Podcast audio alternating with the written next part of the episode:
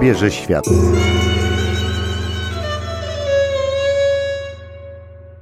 Obieży Świat to cotygodniowe relacje z różnych miejsc na świecie. Będziemy w Europie, Ameryce, a nawet w Australii.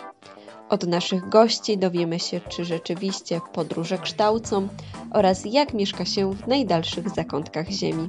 Zapraszamy. Witamy serdecznie. To pierwszy odcinek audycji Obieży Świat. Spotykamy się dzisiaj z panią Magdaleną Wolińską-Riedi, dziennikarką, korespondentką TVP, lingwistką i przede wszystkim autorką książki Kobieta w Watykanie. Bardzo dziękujemy, że zgodziła się Pani na to spotkanie i jesteśmy przekonani, że słuchacze Radia Widok z Żywiecczyzny są również bardzo wdzięczni. No, takie bardzo bliskie mi strony, naprawdę. Muszę powiedzieć, że w sercu noszę od dziecka, bo zawsze tam od dziecka jeździłam, także tym bardziej, tym większa dla mnie też radość. Na samym początku proszę nam powiedzieć, jak to się stało, że trafiła Pani do Watykanu, najmniejszego państwa na świecie. No właśnie, no tak naprawdę zupełnym przypadkiem albo e, drogą opatrzności, jak kto woli tak naprawdę, bo absolutnie się tego nie spodziewałam. Znalazłam się w Watykanie e, z okazji Światowych Dni Młodzieży w 2000 roku, a jeszcze wcześniej mm, zostałam zainspirowana jakoś spotkaniem w 1995 roku na podczas Dni Młodzieży Europy, które były zorganizowane dla tych młodych ludzi, którzy nie mogli znaleźć się w Manili ówcześnie, bo Światowe Dni Młodzieży w tamtym roku, w 95 dawnym, były organizowane na Filipinach. I Ojciec Święty nasz, Jan Paweł II, dobrze wiedział, że wiele osób z Europy nie może tam dotrzeć bo to na drugim końcu świata i był taki alternatywny Dzień Młodzieży Europy i ja w nim wzięłam udział z taką grupką młodzieży z mojej oazy, w której zawsze byłam aktywna, odkąd właściwie byłam dzieckiem, od czasów pierwszej Komunii Świętej, a wtedy wcześniej w 1995 roku miałam 16 lat. No i papież nas wszystkich zapraszał do Rzymu z takim wielkim entuzjazmem na 2000 rok, na ten rok przełomu dwóch tysiącleci. Ja sobie wtedy pomyślałam, że bardzo bym chciała w tym Rzymie się wtedy znaleźć, a jeszcze wcześniej zacząć studia właśnie filologii włoskiej, bo mm, no, byłam pod wielkim wrażeniem Włoch wtedy w 1995 roku, kiedy dopiero właściwie zaczynałam liceum. No, byłam po pierwszej klasie liceum, ale wtedy już coś tam mi świtało, więc ten związek z Włochami, z Rzymem się tam gdzieś pojawiał, gdzieś tlił we mnie. No i dotarłam w tym 2000 roku. Byłam na Dniach Młodzieży i ostatniego dnia przed odjazdem pełniłam rolę wolontariuszki razem z grupą znajomych z, z warszawskiej Bazyliki Serca Jezusowego na ulicy Kawęczyńskiej na Pradze i to był ostatni dzień po czterech tygodniach tej służby w Rzymie i wtedy poszłam sobie zamiast na służbę na, do Bazyliki Świętego Jana na Lateranie, to pomyślałam, nie, ja chcę zobaczyć Ojca Świętego jeszcze na żywo, a to był dzień audiencji generalnej, czyli środa, środowy poranek i dostałam się na plac Świętego Piotra, a tak naprawdę jeszcze ze względów tam rodzinnych, pewnych konotacji miałam dostarczyć pewien list i zdjęcia księdzu Dziwiszowi, Stanisławowi do Watykanu, gdzieś tam mu to zostawić, więc nic prostszego. Mówię, tylko zapytam gwardzistę, jak mam to zrobić, no bo stoi tu taki jeden kolorowo ubrany, zapytam, jak mam tam wejść i gdzie to wszystko przekazać. No a on jak się, to był właśnie mój przyszły małżonek, jak się potem okazało po latach. I, I jak ja podeszłam do niego i go zaczepiłam i zapytałam, to on w ogóle z takim pobłażaniem na mnie spojrzał, mówi, że wszystkie Polki chcą wejść do Watykanu i do papieża i w ogóle, żebym sobie dała spokój i mi zupełnie nie uwierzył w to. A to była prawda. No ale w sumienie go na końcu ruszyło i mówi, wiesz co, to przyjdź tam za godzinę jeszcze, ja zweryfikuję sprawy. Jak się okazało, że to wszystko była prawda, a na dodatek ksiądz Dziwisz wtedy mnie zaprosił, pamiętam, na mszę świętą, tą poranną o siódmej rano, prywatną mszę świętą do Jana Pawła II na następny poranek, to temu biednemu gwardziście szczęka opadła, mówię, Jezu, co ja ją prawie odesłałem i to dopiero by było no, oni bardzo sobie do serca tą służbę biorą i, i to by było rzeczywiście według niego wielkie fopa. No i próbował y, y, jakoś nadrobić y, to, co właśnie ten błąd, który popełnił i następnego ranka na mnie czekał. No a potem to już się po prostu powiodło, jak to często bywało u dwojga młodych ludzi. Kontakt pozostał, ja wyjechałam, potem wracałam, ale to nie były czasy dzisiejsze, nie było ani takiego Zooma właśnie, ani nie było Facebooka, ani nie było nawet maili u nas w Polsce w 2000 roku tak bardzo rozpowszechnionych jak może w Szwajcarii i pośród Szwajcarów tutaj w Watykanie.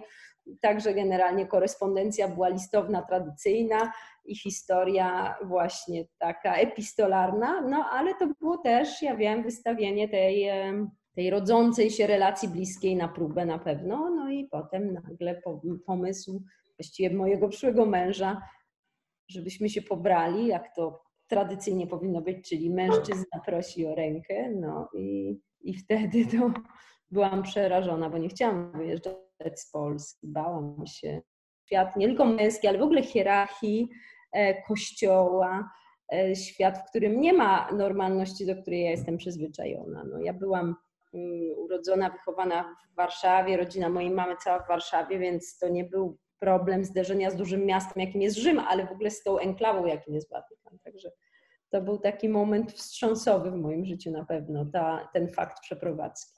A poślubienie członka Gwardii Szwajcarskiej, czy to wiązało się z jakimiś dodatkowymi formalnościami? Jak to wyglądało? Tak, tak, mnóstwo formalności ze względu no na to, że kobieta, która wychodzi za mąż za gwardzistę szwajcarskiego, staje się właśnie obywatelką Watykanu, dostaje dokumenty watykańskie, dostaje watykański paszport, więc musi być dokładnie sprawdzona, prześwietlona, z jakiej rodziny pochodzi, czy jest panną, czy nie ma dzieci, przynajmniej ówcześnie tak było. Za papieża Franciszka troszeczkę się to zmienia, troszeczkę się to poluzowuje niejako, no ale wcześniej było to bardzo rygorystyczne. Poza tym w naszych czasach czyli te kilkanaście lat temu, 2003 rok, warunkiem e, zgody papieża i sekretarza stanu na to, żeby gwardzista mógł się pobrać z daną kandydatką, był fakt e, istnienia mieszkania do dyspozycji, a tych mieszkań było bardzo niewiele, może 15 na terenie całego Watykanu, to znaczy, że tylko 15 gwardzistów równolegle, równocześnie mogło być żonatych. Nie to, że się ożenić, bo przecież większość z nich czyli oficerowie gwardii, którzy ówcześnie mieli prawo mm, założyć rodzinę i wyjść stopniem podoficerowie. No niektórzy żyli tam od 20 lat i żyli nadal, bo 25 lat to była maksymalna liczba lat służby, jaką mogli pełnić i wielu z nich po prostu z tymi rodzinami żyło i żyło, czyli te mieszkania były zajęte. I dopiero w momencie, kiedy jakiś gwardzista odchodził, to kolejny, czekając w kolejce, mógł się ożenić. Także to wszystko było dosyć skomplikowane w tamtych czasach. A poza tym właśnie e, fakt tych wielu formalności, które ja musiałam zorganizować nawet w Polsce, nie tylko mm, cywilnych, czyli na przykład zaświadczenie o niekaralności i to też tłumaczone na łacinę wszystko, to jeszcze y, dokumenty wszelkie kościelne, tak, zaświadczenia, co, co wzbudzało ciekawość wielu czytelników, o czym pisali mi, dobrego prowadzenia się i tak dalej, prawda, pochodzenia właśnie z rodziny katolickiej, absolutnie, dlatego że mm, są przypadki, kiedy żona oficera, który już jako żonaty człowiek wchodzi do gwardii, zostaje przyjęty na przykład na 5 lat i pełni rolę, nie wiem, kapitana, czy wicekomendanta, czy komendanta gwardii.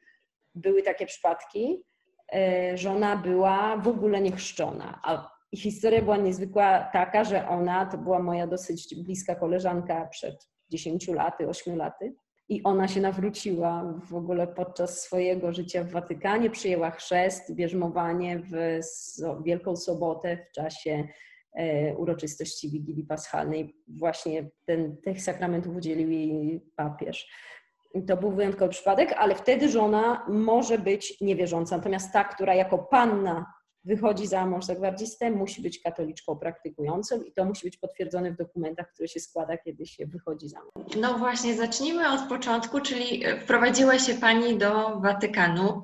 No i co dalej? Bo mieszkań jak na lekarstwo, ale tutaj udało się, tak, w Pani przypadku, że, że od razu to mieszkanie się znalazło. Natomiast jak wygląda urządzanie mieszkania w Watykanie? No, jest też wiele zasad z tym związanych, jakichś reguł, których trzeba przestrzegać.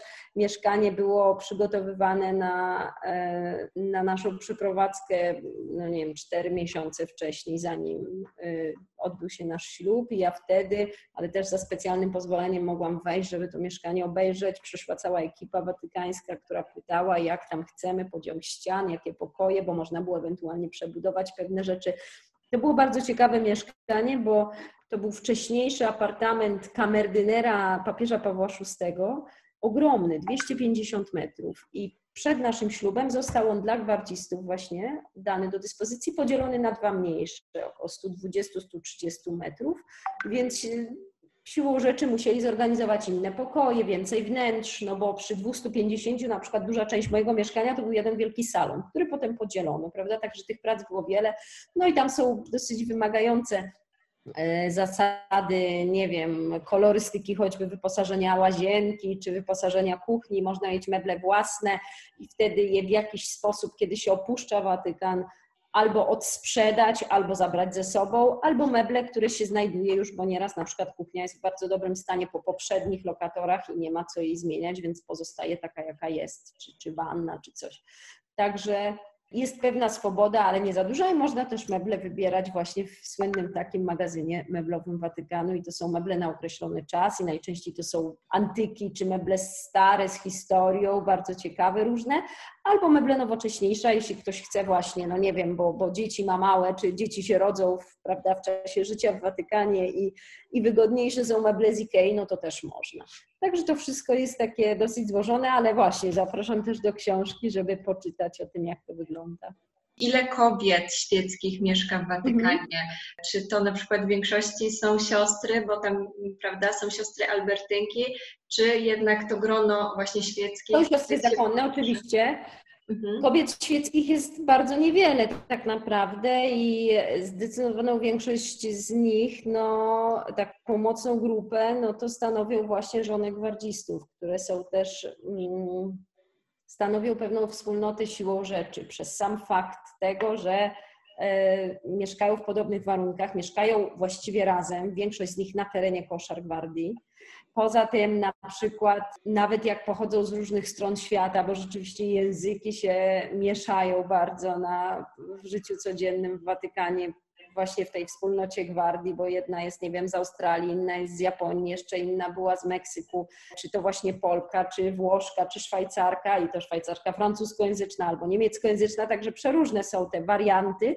Natomiast no, łączy, łączyło nas zawsze to, że sytuacja była życiowa podobna, czyli z dala od rodziny najczęściej. Były dwie Włoszki, Rzymianki, no to one miały jakby przywilej tego, że rodzice byli blisko czy rodzeństwo, ale większość z nas była zupełnie samotna, tak? To po pierwsze, a po drugie, podobna praca, analogiczna wręcz praca mężów. Jak się dzieci rodziły, no to też w podobnym czasie z moimi córeczkami urodziło się kilkoro innych dzieci, więc to wczesne macierzyństwo też było, miało bardzo dużo analogii. Chodziłyśmy razem na spacery, organizowałyśmy razem pierwsze małe kinderbale, pierwsze jakieś urodziny, potem do żłobka czy przedszkola odprowadzałyśmy dzieci razem to akurat się znajduje poza samym Watykanem, ale przy samym placu Świętego Piotra, dosłownie 100 metrów od placu, więc też blisko, ale już na terenie Rzymu. Także nie wiem, raz moja koleżanka moje odprowadzała, raz ja jej i tak jest do dzisiaj zresztą, bo w tym samym budynku właśnie w tej dawnej szkole, w przedszkolu mają gimnastykę artystyczną dzieci i, i są odprowadzane zawsze właśnie raz jedna, raz druga, więc tworzyła się taka bardzo fajna wspólnota. Z niektórymi z nich, z którymi poznałam się te 17-15 lat temu, do dzisiaj jestem zżyta i mam bliski kontakt. Wiele jest w tej chwili nowych, e, już takie drugie pokolenie, dlatego że moje dzieci, no już jedna 10, druga 12 lat, a są teraz młode żony, które mają dzieci, które dopiero się urodziły jedno miesiąc temu. Także mm, też jest inne spojrzenie wtedy, dlatego że dzisiaj gwardia troszkę inaczej wygląda, więcej osób może większa liczba gwardzistów może się ożenić i siłą rzeczy co najmniej w tej chwili jest chyba 20 kobiet żon, a nas było 11, 12 przez wiele lat. Więc naprawdę mała garstka. I tyle. I poza żoną, nie wiem, szefa Policji Watykańskiej, poza żoną szefa kamerdynera papieskiego, no to nie było świeckich kobiet, bo nie ma powodu, żeby tam były tak naprawdę. Również w Watykanie mieszkały dzieci. Jak to wygląda? Czy to jest dobre miejsce? Właśnie na wychowanie dzieci. I dzieci się rodziły w podobnym czasie, więc e, stawały się dla siebie najbliższymi osobami, e, kumpanami do, do codziennej zabawy, e, przyjaciółmi wraz z upływem lat. Do dzisiaj moje dziewczynki mają swoje najbliższe dwie, trzy koleżanki, to właśnie z gwardii. I tak jak czasami mówię, że paradoksalnie Watykan będąc przecież sercem no, hierarchii całego Kościoła, kurii rzymskiej, taką centralą zarządzającą całym Kościołem na świecie, jest idealnym miejscem także do wychowywania dzieci, bo jest ogromne poczucie bezpieczeństwa, jest wysoki mur, który wszystko ogranicza, obejmuje, ale to nie znaczy, że człowiek czuje się tam e, taki ściśnięty i stłumiony, dlatego że jak się jest młodą matką, zwłaszcza daleko od wszelkich wszystkich swoich bliskich osób, czyli od, nie wiem, rodziców, od rodzeństwa, od jakichś ciotek, babci i tak dalej, no to takie poczucie bezpieczeństwa, że można zawsze liczyć na to, że ktoś pomoże w razie czego, że pogotowie i przychodnie jest dosłownie kilkadziesiąt metrów ode mnie, że sklep spożywczy jest zawsze do dyspozycji też. Najświeższe, wspaniałe produkty spożywcze, zdrowe, z farmy papieskiej, które trafiają zarówno na papieski stół, jak i na nasze stoły, no bo z tego sklepu korzystamy, czy jakiekolwiek inne zapotrzebowania, to wszystko jest w zasięgu ręki. Również siostry zakonnice, zaprzyjaźnione ze mną przez lata siostry prezentki, które prowadzą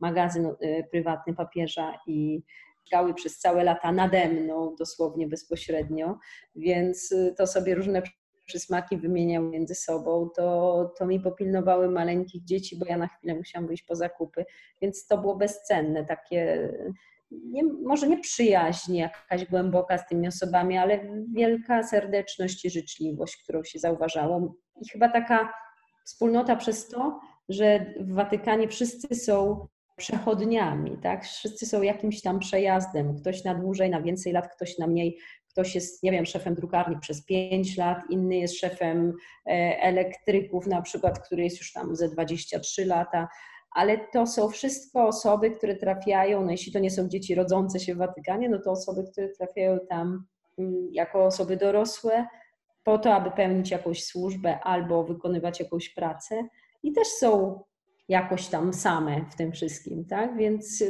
bardzo sympatycznie jest podczas spaceru popołudniowego czy wieczornego, kiedy Watykan się wycisza, kiedy zamykają się wszystkie instytucje, sklep jedyny właściwie, poczta i tak dalej, bank i jest cisza, pustka na tych paru uliczkach, które w Watykanie istnieją. Bardzo przyjemnie jest właśnie z kimś zagadać i ktoś pyta, jak dzieci rosną, co słychać. Także taka bliska relacja na pewno. Zadam jeszcze ja ostatnie pytanie, no ale myślę, że na pewno uczestniczki będą miały mm, inne pytania. Być może pytanie dotyczące, który papież jest Pani ulubionym, jest troszkę banalne, natomiast no, chciałabym się zapytać, jaka jest różnica między właśnie tym okresem, kiedy był Jan Paweł II, później Benedykt XVI, no a teraz Franciszek.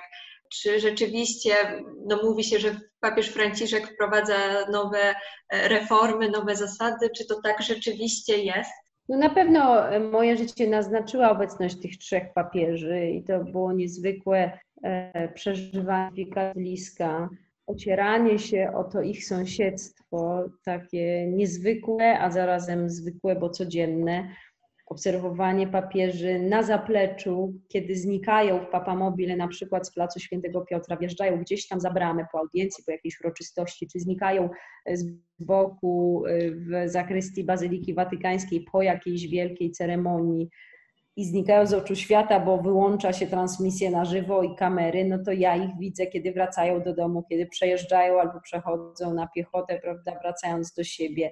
Widzę papieża, jak jedzie do na modlitwę co niedzielną Anioł Pański, akurat Franciszek właśnie jedną z tych reform, nie reforma, ale zmian, które wprowadził, to było zamieszkanie w domu świętej Marty, czyli to jest taki niewielki dwupiętrowy budynek na zapleczu właściwie Watykanu, taki, który zbudował Jan Paweł II jako rodzaj hotelu, domus Sancte Marty, jako um, miejsce dla różnych czy gości watykańskich, czy księży i biskupów pracujących w kurii rzymskiej, a także dla kardynałów na konklawę w przypadku jego następców, żeby nie musieli właśnie gnieździć się w murach e, Pałacu Apostolskiego w maleńkich przestrzeniach specjalnie zorganizowanych na ten czas konklawę. Także ten dom świętej Marty, w którym Franciszek zatrzymał się jako Jorge Bergoglio, jako kardynał argentyński, kiedy przyjechał na konklawę, stał się jego domem i on do pałacu codziennie jeździ na wszelkie audiencje, spotkania, te na, na szczeblu i dyplomatycznym, i kościelnym bardzo wysokim i także na modlitwę choćby niedzielną i widzieć go, prawda, że wyjeżdża o godzinie około 11.25, nie wiem, swoim Fordem Focusem, to też kolejna zmiana, że nie limuzyna, tylko zwykły Ford granatowy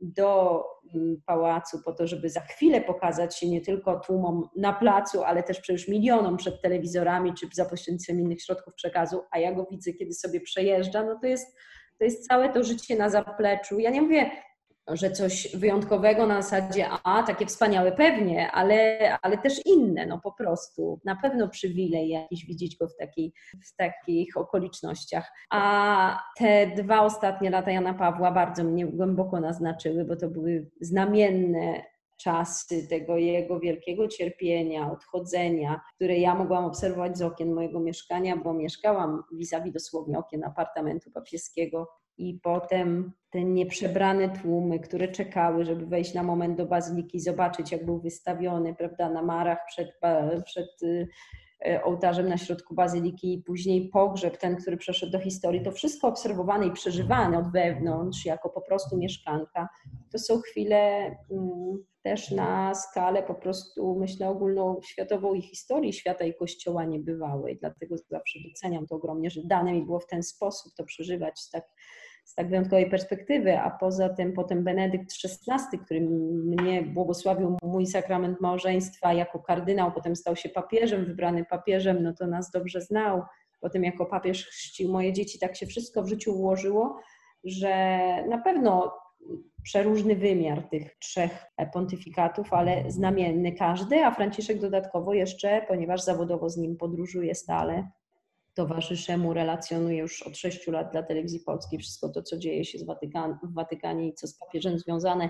I to często, jak choćby pod koniec zeszłego roku, na, naprawdę na końcu świata, czy to Japonia była, czy Tajlandia, czy, czy Afryka, a także miejsca bliż, bliższe, tutaj europejskie, ale wszystko takie ciekawe. I widzieć go w perspektywie podwójnej, tak? bo z jednej strony przez lata właśnie, przez pierwszych mm, sześć lat jego pontyfikatu jako sąsiadka dosłownie, a z drugiej strony podróżować z nim. Na pokładzie samolotu towarzyszyłam mu przecież do Krakowa na Światowe Dni Młodzieży jako korespondentka telewizji polskiej, ale też jako mieszkanka, która znała absolutnie wszystkich na pokładzie, łącznie z papieżem, więc to takie sympatyczne bardzo, dziwne, niecodzienne, ale na pewno wyjątkowe. Ja to doceniam, zdaję sobie z tego sprawę. Pewnie dlatego też w jakiś sposób dałam się namówić na napisanie tej książki wydawnictwu Znak, bo bo nie chciałam, a potem, no właśnie, tak za namową, suge- słuchając sugestii, że faktycznie te spostrzeżenia siłą rzeczy są wyjątkowe, bo przeżycia, które dane mi były, tak jak człowiek nie powinien zakopywać talentów, tak może powinien przelać na papier, czy jakoś zarejestrować te wspomnienia, które były jego udziałem, bo to była historia wielka świata i kościoła, no i dlatego chyba się dałam namówić. Jak wyglądały na przykład odwiedziny rodziny? E, czy rodzina mm. mogła wtedy z Państwem w Watykanie, czy musieli wynajmować gdzieś indziej miejsce? Jak to wyglądało? Rodzina to też szeroko pojęta nie mogła być w Watykanie. Mogli być w Watykanie w moich czasach tylko rodzice i rodzeństwo tak naprawdę. Czasami naciągałam, że moja bliska przyjaciółka stawała się bliską kuzynką e, i dzięki tym teoretycznym mogła mieszkać u mnie, bo mnie ogromną radość sprawiało. Mieszkanie było duże.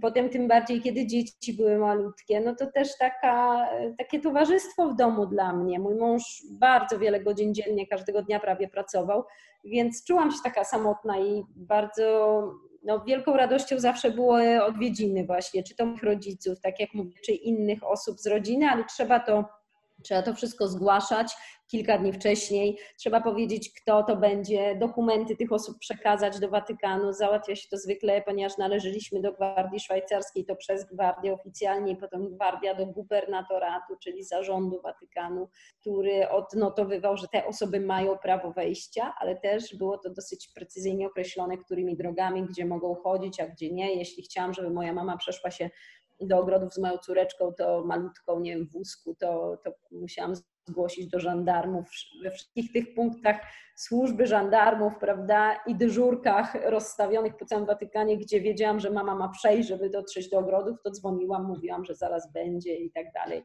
Więc e, Watykan jest bardzo mocno kontrolowany, strzeżony i nikt absolutnie, kto nie, mo nie może, czy nie jest upoważniony, to nie wejdzie. Także było to dosyć karkołomne, ale, ale było oczywiście przez lata do samego końca zawsze rodzice i, i różne osoby z rodziny bliskie mieszkały, a, a taka sytuacja no, najbardziej kuriozalna to była w okresie, kiedy Ojciec Święty zmarł i chciałam, próbowałam jak najwięcej osób jednak wprowadzić za mury Watykanu, czy do niego tam, do katafalku, żeby się zbliżyli, czy, czy na pogrzeb, no to potem się ci kuzyni i wszyscy wujkowie mnożyli, no bo zawsze mówiłam, że to ktoś zrobił więc biorę do siebie.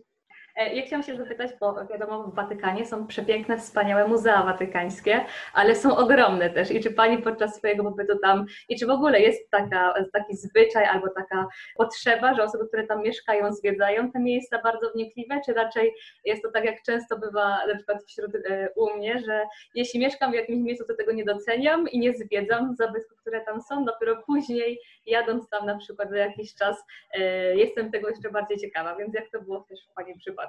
To, to jest dobre stwierdzenie i dobre pytanie. Najczęściej to rzeczywiście takie, że człowiek pochłonięty codziennością, nie powiem, że nie doceniałam, zawsze doceniałam miejsce, w którym żyłam, starałam się tak sobie włączać taką mocną świadomość, właściwie od rana do wieczora każdego dnia, gdzie jestem. Nawet jak, no nie wiem, podam przykład prozaiczny, jak szłam wyrzucić śmieci późno wieczorem, kiedy już ogarnęłam wszystko w domu, prawda, i, i, i znajdowało się to miejsce 100 metrów od mojego domu, to wychodziłam, było tak totalnie ciemno, cicho, cisza absolutna, Rzym za dużym, wysokim murem. Ten Rzym gdzieś tam z daleka słychać było, jak pulsuje miasto życiem, ale u nas w środku było absolutnie cicho. Patrzyłam sobie na okna papieża, widziałam, że zaszone, że już śpi i wszyscy inni też już absolutnie zanurzone w ciszy wszystko, ale starałam się myśleć, Boże, gdzie ja jestem, prawda? Że z jednej strony proza życia, że tu dziecko, które małe muszę zaraz nakarmić, że jutro mam, nie wiem, wizytę u pediatry, coś, albo po zakupy przyjść, albo właśnie jakichś gości mam, albo do pracy,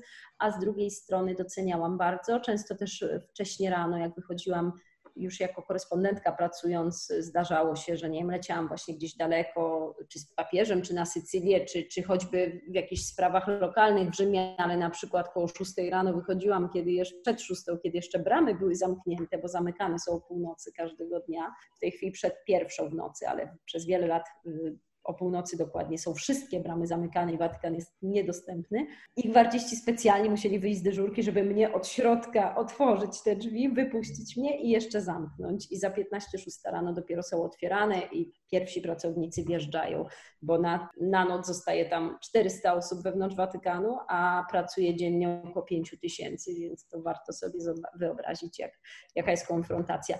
A jeśli chodzi o właśnie takie miejsca jak muzea, no pewnie widziałam to wszystko z, od zaplecza zawsze. Najczęściej to jest tak, że kiedy się ma gości, to jest taki pretekst, że się ich zaprowadzi, no to sam człowiek też wiele rzeczy zwiedza, prawda? Czy kopułę bazyliki, czy ogrody watykańskie, chociaż do ogrodów często chodziłam ze względu na choćby, nie wiem, jak się uczyłam do pracy magisterskiej, jak przygotowałam się do egzaminów, potem jak miałam dzieci, to na spacery z dziećmi, mm, ale do różnych miejsc takich stricte zabytkowych to to nawet mi się nie chciało, bo takie tłumy dzikie są w muzeach, że miałam na szczęście y, okazję niezwykłą, kiedy kręciłam razem z Telewizją Polską mm, długi taki serial 14-odcinkowy Tajemnice Watykanu. I wtedy kręciliśmy wszystko w muzeach za zamkniętymi drzwiami, kaplicę sykstyńską o drugiej w nocy, więc to były takie momenty, dzięki również tej dużej produkcji, kiedy byłam w tych wnętrzach zupełnie sama, a poza tym są takie dwa dni z okazji świąt dorocznych Gwardii Szwajcarskiej, dwa dni w roku, kiedy zawsze na przykład część Pałacu Apostolskiego, między innymi też kaplica sykstyńska należąca do pałacu i przepiękna kaplica paulińska i tak zwana słynna sala królewska są dostępne tylko dla nas z rodzin gwardii i dla naszych gości najbliższych. I wtedy tam nie ma żadnych turystów, nikt się nie kręci, tylko ta garstka, nie wiem, 10-15 osób, więc to też robi wrażenie. Ja chciałabym pytać, czy Włochy są piękne? No. Ja Włochy bardzo kocham i muszę powiedzieć, że no, niebywało mają urodę i to nie mówię o, o takich klasykach jak właśnie Rzym, jak Florencja, jak Wenecja czy Neapol, ale także przeróżne, przepiękne, cudowne zakątki, małe miasteczka, cudowna przyroda od, prawda, od wysokich szczytów Alp i, i lodowców, ośnieżonych przecież y, Alp przez cały rok, po, po wody, nie wiem, na południe od Sycylii, czy choćby właśnie Lampedusa, na którą niedługo się wybieram, to przecież też są Włochy, przepiękne wyspy wokół Włoch, przepiękne wybrzeże, 7,5 tysiąca kilometrów plaż i wybrzeża włoskiego. Każdy zakątek inny i każdy właśnie przeplatający taką i cudowną przyrodę i tą niezwykłą historię i tą sztukę, którą widać na każdym kroku, tą spuściznę wieków, naprawdę no, zachwycające w każdym miejscu. Ja przecież od lat wędruję też po Włoszech, zwiedzam, żyjąc tu, no i zawsze się nieprzerwanie zachwycam. Czy pani gotuje po włosku czy po polsku? Często po włosku, często. Teraz też dam prosciutto melone dzieciom na, na kolację, tak na razie jako przystawkę, bo tak ciepło jest, więc świeżo jeszcze potem coś im przygotuję, czyli szynka parmeńska z, z melonem pokrojona. Takie powiem szczerze, że uwielbiam dania włoskie, bo są proste, są szybkie, dużo ziół różnych dobrych, dużo, dużo warzyw. Poza tym nawet makarony same, te sosy, które są tak proste do zrobienia. Kilka składników zamieszać i, i w sumie ciężkie. Jeśli się dobrze ugotuje, jeśli się tą słynną pastę ugotuje dosyć tak, prawda, twardawą, al dente, to to nie jest coś, co co nas obciąża i co powoduje, że człowiek tyje. Bo naprawdę, czy, czy mięsa bez sosów ciężkich, niepodprawiane, nie te, tylko po prostu takie sote, y, czy ryby i czuje się smak tego wszystkiego, także wspaniały, wspaniały. Czy ktoś jeszcze chciałby zadać ostatnie pytanie Pani Magdalenie? Nas jest dwie, więc wyczerpujemy nasz e, limit miejsc i pytań. E, wiem, że to jest, będzie pewno trudne, bo zawsze jest trudno wybrać e, takie rzeczy, ale chciałabym się dowiedzieć, jaką e, jedną rzecz, za którą Pani najbardziej tęskni e, za mieszkaniem w Watykanie, to co, co wiązało się z mieszkaniem w Watykanie, e, i jedną, z którą się najbardziej cieszy, że już nie mieszka w Watykanie.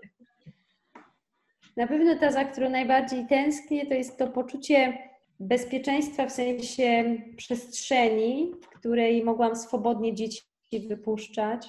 Na tych 44 hektarach, tym bardziej teraz mogłyby swobodnie chodzić, bo już są trochę większe, bo wcześniej jak miały 5-6 lat, to wiadomo, że byłam zawsze z nimi, ale teraz takie 10-12-latki to już spokojnie by mogły mm, same tam buszować, a Rzym to miejsce pełne, no właśnie, kamienic, budynków, mało zieleni, mało przestrzeni takiej, gdzie można swobodnie oddychać i tego mi na pewno brak, bo często korzystałam z ogrodów watykańskich i, a teraz no to już ma zupełnie inny charakter, tak? Można wejść, ok, ale to jest, już się jest gościem i żyje się poza. Natomiast pięknie było, jak się żyło wewnątrz i mogłam, tak jak opisuję w książce, uprawiać jogging z moimi koleżankami z gwardii nawet o godzinie 23 w świetle kopuły rozświetlonej i, i nie było żadnego problemu, bo, bo my mieszkanki mogłyśmy się absolutnie wszędzie swobodnie poruszać, dużo swobodniej niż to, gdzie mogą nie wiem, kierować swoje kroki pracownicy Watykanu, bo oni mają określone miejsca, gdzie mogą dotrzeć tam, gdzie pracują, a my rzeczywiście w każdym zakątku. Także to. A z czego się najbardziej cieszę? Nie wiem, z drugiej strony paradoksalnie z tej takiej wolności tego, że mogę gości przyjmować bez żadnego tłumaczenia się, że mogą o każdej porze do mnie przyjść, że mogą o każdej porze wyjść, że nie ma tego, to co nawet moją mamę wprawiało często w takie zakłopotanie, że ona się w innych językach musi tłumaczyć, tutaj gwardii, tutaj za chwilę żandarmerii watykańskiej, gdzie pani idzie, siedem razy pytali, zanim doszła do domu, te 300 metrów od bramy, prawda, a kim pani jest, bo oni się zmieniają, ich jest 150 żandarmów watykańskich, czyli takiego odpowiednika policji watykańskiej, a i 110 ówcześnie gwardzistów, więc to nie to, że każdy znał moją mamę, jak była przez tydzień, czy inne osoby, prawda, mi bliskie, więc to było dosyć takie e, skomplikowane. Ale oczywiście wiele było przywilejów. Ja doceniam bardzo cały ten fakt, że, że Watykan stał się mi tak bliskim miejscem i najbliższym mi na ziemi. Znam chyba najbardziej Watykan ze wszystkich miejsc, w których dotychczas żyłam, bo też najdłużej tak rzeczywiście w takiej pełnej świadomości kobiety już dorosłej, która w międzyczasie właśnie stała się mamą. I zawsze Watykan będzie dla mnie tym miejscem, w którym moje dzieci nauczyły się chodzić, który, gdzie stawiały swoje pierwsze kroki, gdzie grały w piłkę, czy, czy grały w klasy. I na tych posadzkach watykańskich się ślizgały w Pałacu Apostolskim i, bawiły w chowanego, więc to myślę, że to jest dla matki bardzo ważne. Wszystko jest postrzegane też jednak u kobiety, dla mnie przynajmniej w takiej perspektywie jednak macierzyństwa i, i tego, co się dzieciom chce przekazać, bo to też jest spuścizna, którą będą przez całe swoje życie ze sobą niosły. Pani Magdaleno, bardzo dziękujemy za to spotkanie, za tak wspaniałą relację z Watykanu. No i mamy ogromną nadzieję, że uda się zorganizować spotkanie na żywo. Ale ja też dziękuję serdecznie i cieszę się, bo to, tak jak mówię, takie kochane moje okolice Beskidy i, w Zawoi tak mocno mi serce bije, odkąd właśnie już jako dziecko tam jeździłam i do dzisiaj jeżdżę i dom tam mamy i, i zawsze każde lato to tam część y, lata, cały jeden miesiąc i moje dzieci od urodzenia spędzają, no i ja staram się. Także serdecznie pozdrawiam i zapraszam do lektury książki.